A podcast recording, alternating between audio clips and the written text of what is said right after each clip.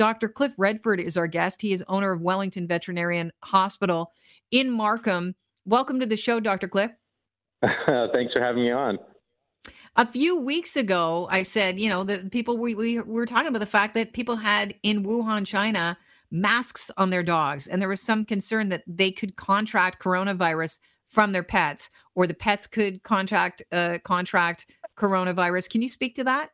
Yeah, and you know, I think it's important to specify COVID nineteen versus coronavirus um, because SARS is a coronavirus, and and cats in the past were known to catch SARS um, from people and then pass it on to other cats. They rarely got sick, but um, and we actually vaccinate dogs for a different type of coronavirus. So the things with uh, the specifics with COVID 19, and, and this is all based on um, highly educated guessing, let's say, or predictions, because we haven't really done a lot of studies on COVID 19 in animals, but it is extremely similar to SARS coronavirus.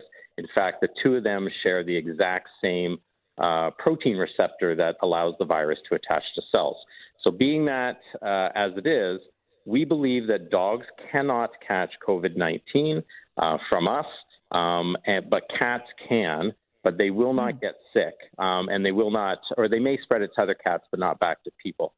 But more importantly, is the whole surface contaminant situation with pets and us. And you're talking about if you're snuggling your pet, if you're yeah. if you're positive, you snuggle the pet, somebody else snuggles a pet, they could get it. Yeah, basically, yes. So animals are considered what are called fomites, which are basically like biological surface contaminants. And very, very important. I was just actually on your sister station on the here. I'm actually in the Corus Quay uh, studio green room right now because I was on the morning show. We talked about uh, how people, unfortunately, right now are not practicing social distancing between dogs. And that sounds silly, but if if you and I were to come in contact with each other, we're going to stay two meters apart. And we're going to say hi, et cetera, et cetera. But I could have spread something to my dog, and if I let my dog play with your dog at a dog park or just sniff each other, I don't know what you've given to your dog. So we need to practice the social distancing with dogs as well, between dogs and other family members or other uh, other people in society, and that's not being done. So if you're not in that dog's pack or, you know, that dog's not in your dog's pack, keep the packs apart. Exactly. Exactly. And you know, I love the the doggy daycare businesses that are that are in our communities. They provide a great service. They're going to hate me for saying this. I'm not bringing my dog to one of those places. I don't even bring my dog to my vet clinic anymore because, you know, she used to play with her best friend, which is the dog of my veterinarian that that works for me they they haven't seen each other in, in weeks, and they will not until this social distancing thing is is dealt with. I'm glad you brought that up because I think that's something. Who would think of that? We we're so busy, you know, isolating ourselves. You know, we think of our pets as part of the yeah. family, but and, and you honestly, don't think of them I didn't as even, a threat.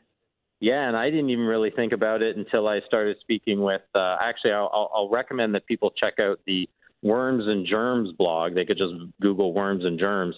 Uh, it's written by Dr. Scott Weese, an infection uh, uh, specialist for diseases that spread through species, based out of the University of Guelph. He's got some great, uh, great uh, articles there.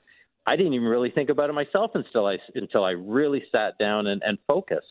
Um, which is why, and if we talk about, say, bringing your animal to the vet right now, it needs to be done where, as far as you know, for pet owners, they would consider us an essential service, which I think is accurate but there are some very strict guidelines now that your veterinarian has to follow regarding gowning up, gloving up, wearing masks, and not even necessarily depending on the human's sort of risk scenario, how much they've traveled, what their symptoms are, et cetera, et cetera.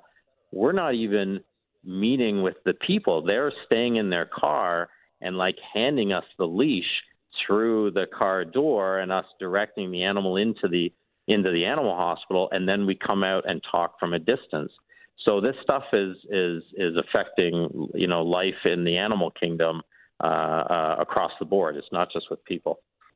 So, uh, speaking of people, I know that dentists this week uh, emailed out to their um, clients that they were canceling all appointments and only handling emergencies. Is that what's going mm-hmm. on in the veterinary world?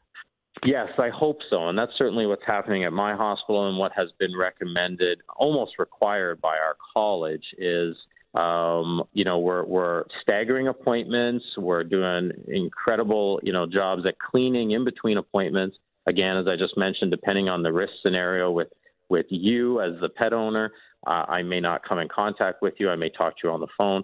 Veterinarians are now offering telemedicine as well. And even our licensing body, which, you know, the veterinarians kind of jokingly complain that, that their rules limit us over the years with how we're able to practice medicine they've actually sort of weakened their requirements for us to be able to prescribe medication.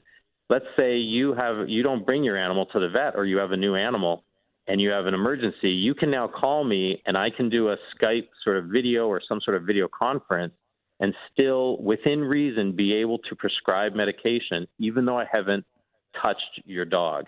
So they're doing everything they can to reduce the kind of elective or mini emergency cases that are coming to the clinic. Um, How would you fill those scripts? Uh, we can call in. We can call in into Shoppers Drug Mart. Like a veterinarian really? can write a. Yeah, oh yeah. I've uh, had many conversations with a pharmacist and say, well, you know, Fluffy Catrera needs, um, you know. I would and, not and pick even... a name like Fluffy. uh, okay. yeah. Who knows? It's That's Ferris, yeah. but okay. Yeah. Okay. There you go. Ferris yeah. Catrera.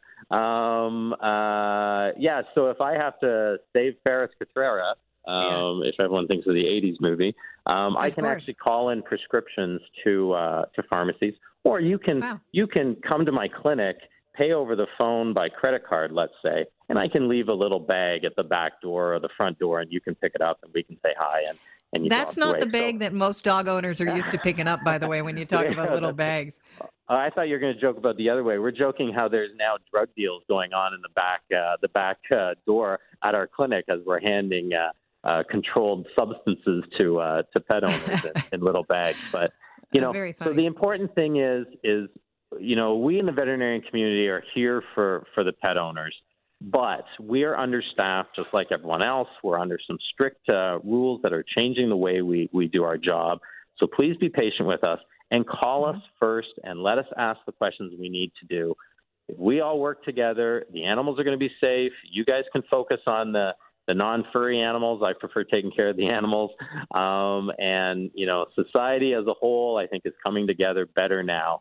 Uh, and we're certainly uh, becoming a, a, closer community, even though we're so far spread out, uh, which is Dr. Nice. Cliff. An absolute pleasure talking to you today. Thanks so much for the I useful information. It. Have Cheers. a great day.